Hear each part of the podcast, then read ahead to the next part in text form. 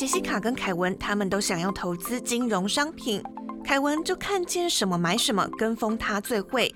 杰西卡收听主持人佑星的金融新观点，让专业的教他如何懂得理财风险。几年后，凯文没钱了，杰西卡钱滚钱，越来越有钱。凯文问：该怎么办啦？你怎么办到的？杰西卡笑着打开他的 Podcast、Spotify、Sound On、Whatever，搜寻金融新观点，按下播放键。教你当个聪明的金融消费者，养成正确的理财习惯。听右心的金融新观点，一起学习怎么守护自己的宝藏。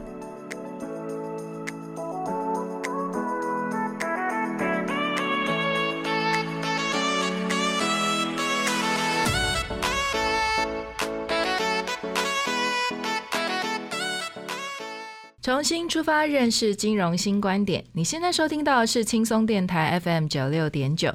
无论你是从 Sound、Spotify、Apple Podcast 听到金融新观点，请顺手帮我点订阅，才可以在第一时间知道节目的新动向。另外，本节目由轻松电台制作，每周六下午五点到六点，下载 APP Hi Channel，搜寻轻松电台，或是你调频道 FM 九六点九，基隆与部分大台北地区都可以收听到我的节目哦。欢迎大家收听金融新观点。大家好，我是右星。哎，大家今天好吗？哈，今天呃很开心，可以再次邀请到我的一个好朋友吕星云阿魂哈，来跟我们聊一聊，就是一些长期照顾保险的一个重要的常识跟知识哈。来，我们先请阿魂来跟我们听众打声招呼。Hello，大家好，我是欣欣向荣，直上青云的星云。那我的台语呢，就是大家也会叫阿魂，对。呃阿魂你好哈。嗯哎、我们很谢谢阿魂特地从台中上来台北来跟我们聊这些生活上哈，呃，跟大家很有相关的保险议题哦哈。阿魂，因为你是从事保险招揽的工作嘛哈，所以我知道你有在投入一些老人照护的相关的公益工作哈。嗯所以对于一些老人照护的相关工作及长期照顾保险，我相信对你来讲一定有一些比较特别的意义哈。所以我一直很想要找你来聊这一块哦，就是、嗯阿文，可以请你跟我们介绍一下，我们为什么需要长期照顾保险？什么又是长期照顾保险？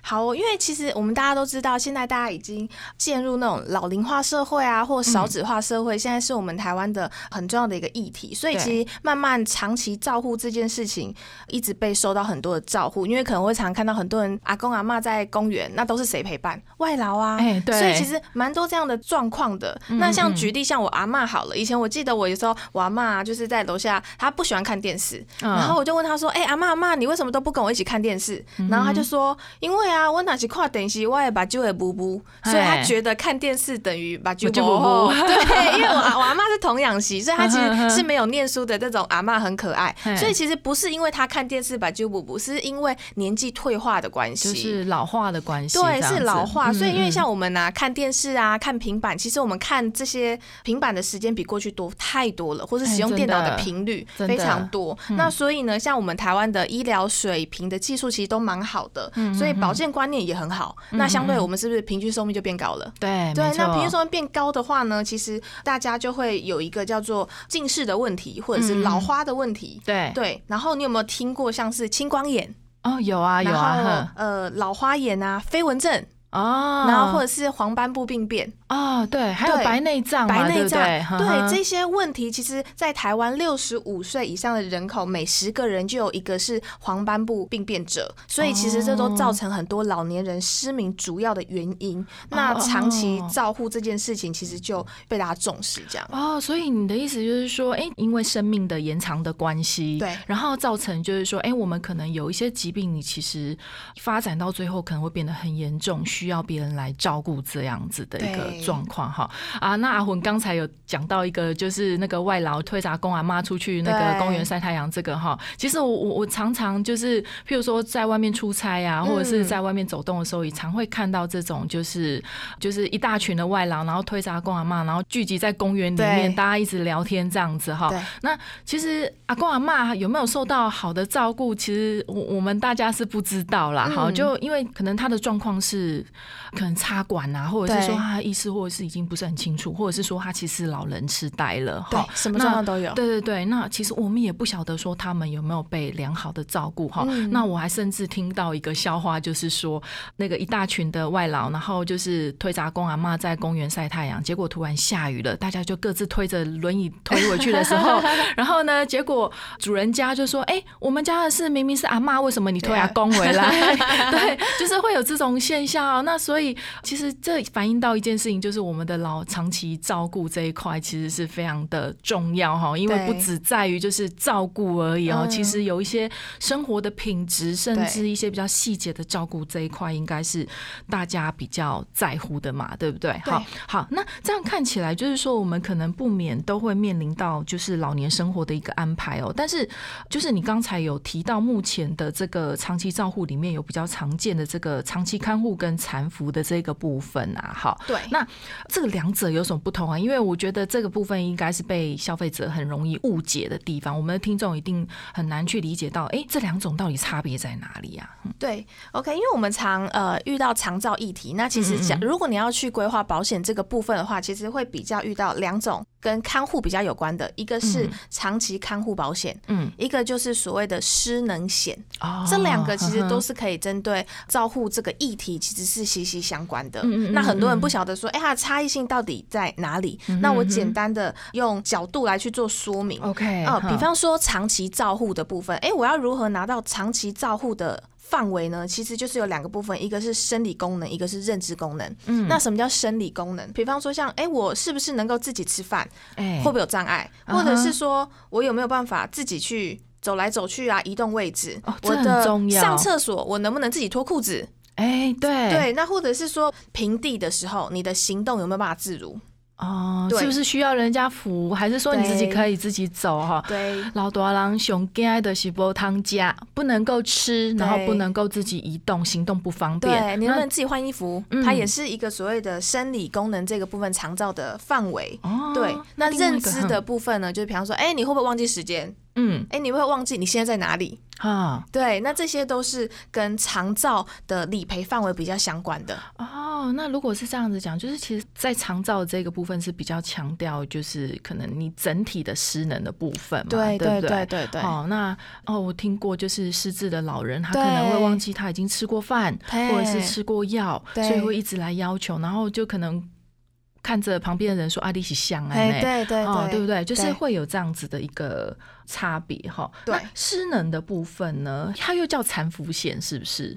对。那像残服险的部分呢，我们就是针对你的可能神经的状况啊，或者是。内脏器官等等的这些其实都有嗯都有关系的。那比方说，我们可能器官的话，可能切除这些其实都算嘿。残废等级。那我们其实健保都有那个残废等级的表，你只要看说，哎，我是符合哪一项，那其实就可以去列入我们的范围，这样。哦，所以两个之间其实它的保障范围不太一样。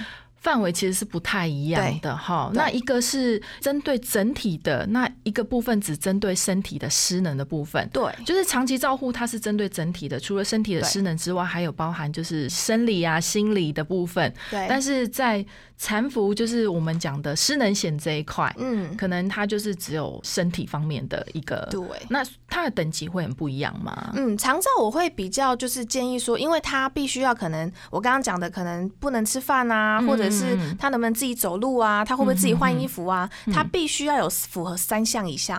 哦他不是我一项之后我就陪你哦，其实他的条件是必须要符合三项以上，哦。或者是他必须得同时忘记时间，不知道你是谁。嗯他的那个辨识的障碍必须要有两项以上，他才有办法符合条件。可是像残服的部分的话，就是我们所谓的失能险嗯嗯，嗯。它比较简单的就是说我可能因为脑的那个神经受损，我们常听到可能脑中风，嗯。或者是说我可能视力，刚刚我们提到可能一些呃老花的问题造成我们的视力的伤害，嗯那或者是说我可能做一些重大器官移植，造成我们的可能身体的切除，这些你只要符合一到十一级的定义的话，其实就符合我们的条件，它不会仅限于你的外观，它就是包含内脏跟神经这个部分这样。哦哦，所以其实差别还蛮大的，非常不同的哦。就是长期照顾保险这个部分的话，如果你其实要符合它的标准，你必须要刚才你讲的这个所谓的呃生理功能障碍这个部分，至少有三项，对比如说不能走、不能吃、不能动。对啊、像这样子，然后，但是就残肤险的这个部分来讲的话，可能就是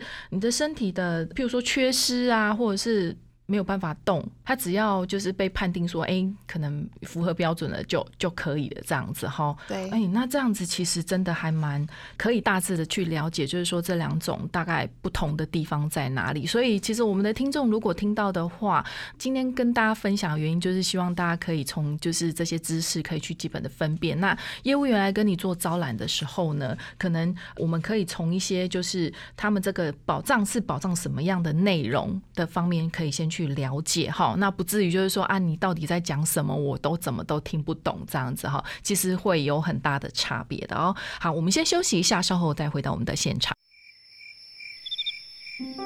您现在收听的是轻松广播电台 Chillax Radio。欢迎回到现场，听阿魂安内讲哈，嗯其实。我们的长期照护保险跟一般的残肤险，就功能跟内容其实有很大的不一样的地方哈。长期照护保险着重在生活跟认知功能上面的一个照顾，但是残服的部分就是主要放在身体的肢体的功能的障碍的一个补偿嘛，对不对？好，那呃，我们消费者在购买的时候，确实要仔细的去思考。我们的需求到底是什么哈？所以我想要再请问阿魂哦，就是那什么样的人需要买长期照顾保险啊？几岁买最合适？因为这个是大家最共同的问题。对，好，嗯 OK，那我很想问一下，说，哎、你觉得啊，嗯我们长期照护啊，是年纪大的人比较有机会需要，还是一般人都需要？你自己的认知，没有听刚才你讲的这个部分的话，我会觉得应该是年纪大的需要对，那你嗯觉得是男生几率多还是女生几率多？基本上，呃，看就是推出去公园的阿公阿妈的比例。一半一半，我我觉得好像应该一半一半吧，一半一半对不对好，其实这个问题啊，就是我觉得任何人都适合，因为风险它其实不会挑年纪。哦，对举例来说，嗯你看哦，像我们比较常听到的啊，有一个知名的那个艺人是那个寇世勋，他可能过去嗯他演了很多很多的戏剧。对对，这个我不知道你你你有没有看过。寇世勋，我这个年纪是可以，我现在的偶像剧他还是都有啊，真的有他，吗他现在演爸爸。哦是哦，对都有哦那所以我们的听众如果年族年纪族群比较轻，有在看偶像剧的，应该就会知道这个爸爸的角色了。对对对对，可能一般都会知道男女主角，但是他可能不知道，哎，演那个爸爸叫寇世勋。哦，但是你可以去 Google 一下，你可能看这个他的长相，你应该就知道他是谁了。OK OK，对我知道他是一个很老牌、很很实力的演员。这对对对对嗯对，像他啊，就是他是在呃五十五岁的时候，他就呃颈椎动脉阻塞造成小中风。五十五岁啊，对，他是五十五岁。还有一个那个赵顺，我不知道，就是右心姐应该一定知道吧？呃，请你不要再提醒我的年纪，我好当然认识他，对对。但是呢，赵顺，嗯，他以前是也是一个艺人呐，对，对他差不多四十九岁的时候就中三次，哦一般人中一次就已经就是不知道该怎么办了。可是呢，他就是除了中风以外，他还有糖尿病、高血压，还有很多的慢性病。哇，所以四十九岁他就已经中风，那其实对我们来讲，跟我们的年纪差很近哎。对啊，对啊，对啊，，就是好，那还有一个像是季晴，那个王仁甫的老老婆对，嗯季晴她也是在大概三十七岁的时候，哈，也是有血管壁就是引发小中风，就是血管壁破裂引发小中风。那这。样子，其实我觉得就是这些血管病变的年纪都越来越轻了哈。对，哎、还有一个像我呃很多朋友都会说，那可是我很注重养生啊，我都有在运动啊，我干嘛买保险？嘿，那我举例像那个，我不知道你有没有看过那个筋肉爸爸，哦有。有他三十七，他是一个健身达人，嗯，这个大家就应该都知道的，对肌肉爸爸跟肌肉妈妈嘛，对？他们嗯三十七岁，然后健身达人中风了。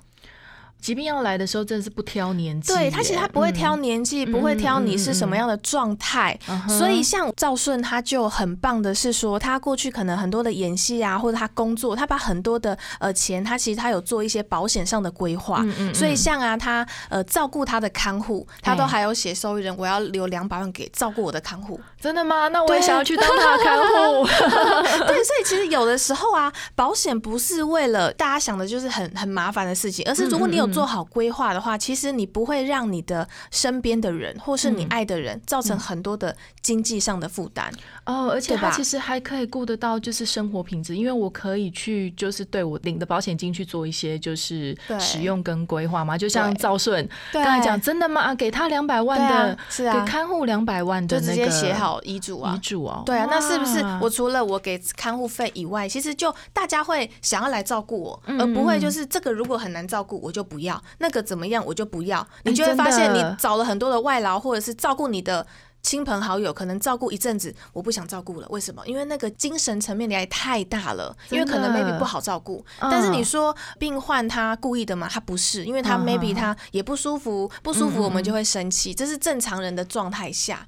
所以嗯其实嗯我都会建议说，过了三十岁之后啊，累积工作一段的时间，其实你就可以帮自己开始去做相关的保险的规划。因为呢，你如果五六十岁你才来准备的话，那个时候其实我们要准备退休金了。嗯，那相对，如果你要准备退休金，又要准备长照，那你的成本就会非常的高。所以我反而就会觉得说，你可以趁呃年轻的时候去做一些规划的话，你的成本低，你才不会等到你有这个认知想买的时候不能买，有心无力。确实是一个很重要的一个点哦，就是说，其实我们大家在想长期照顾，长期照顾是因为因应政府的一个长期照护的一个政策哈。对，那所以大家都会主观的，就是认为说啊，这个是老年的时候才该要担心的事情哦，但其实看起来并不是这样子的一个情形，就是其实很多人都在很年轻的时候可能就会生重病哈，对。那像嗯，呃刚才阿魂这边有举到的就是季晴，对啊，很年轻，对。哦，那他就中风了哈，那可能这是因为他是艺人嘛，所以大家会主观地觉得说他好像很有钱，所以不需要担心。那但是如果是我们是一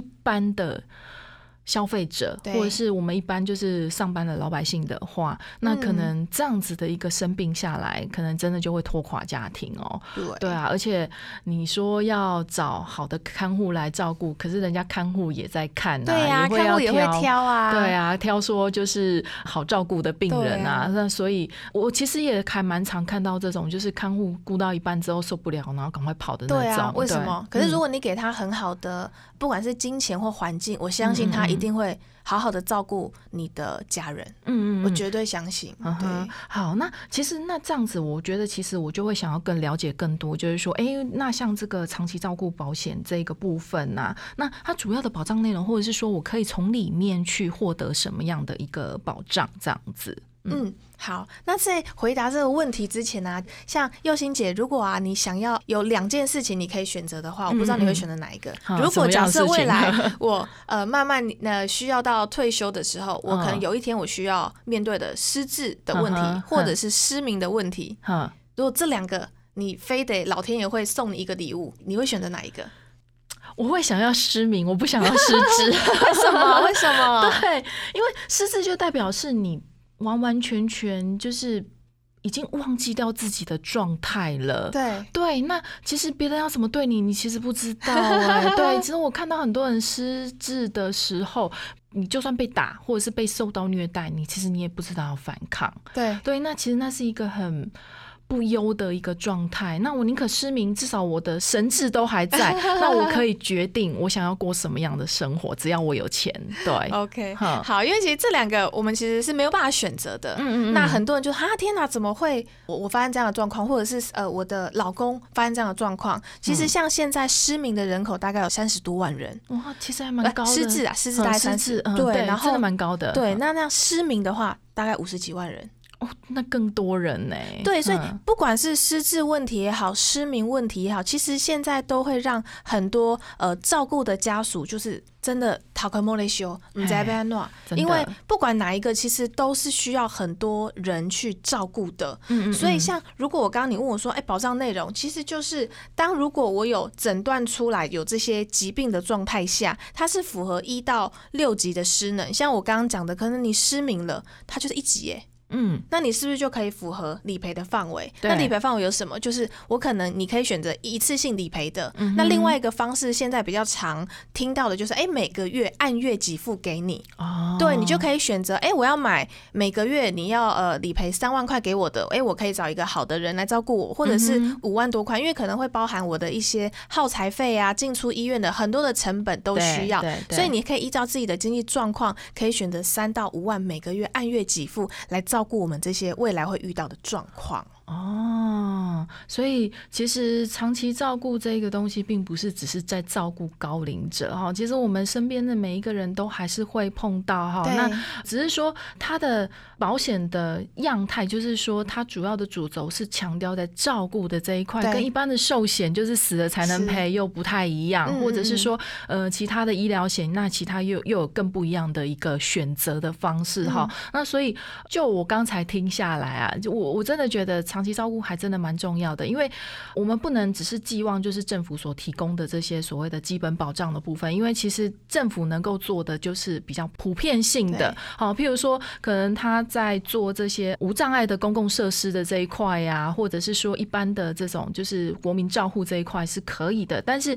主要的这种就是生活的需求还是要来自我们自己嘛，对不对？没错。嗯哼，好，那欢迎你跟佑星一起重新出发，认识金融新观点。记得订阅本节目，目你可以从 Sound、Apple Podcast 还是 Spotify 收听到金融新观点。请跟着右心从最细微的地方建立正确的金融观念及行为。另外，如果你透过广播收听到右心我的节目，记得脸书搜寻轻松电台并按赞，随时追踪节目的新动向。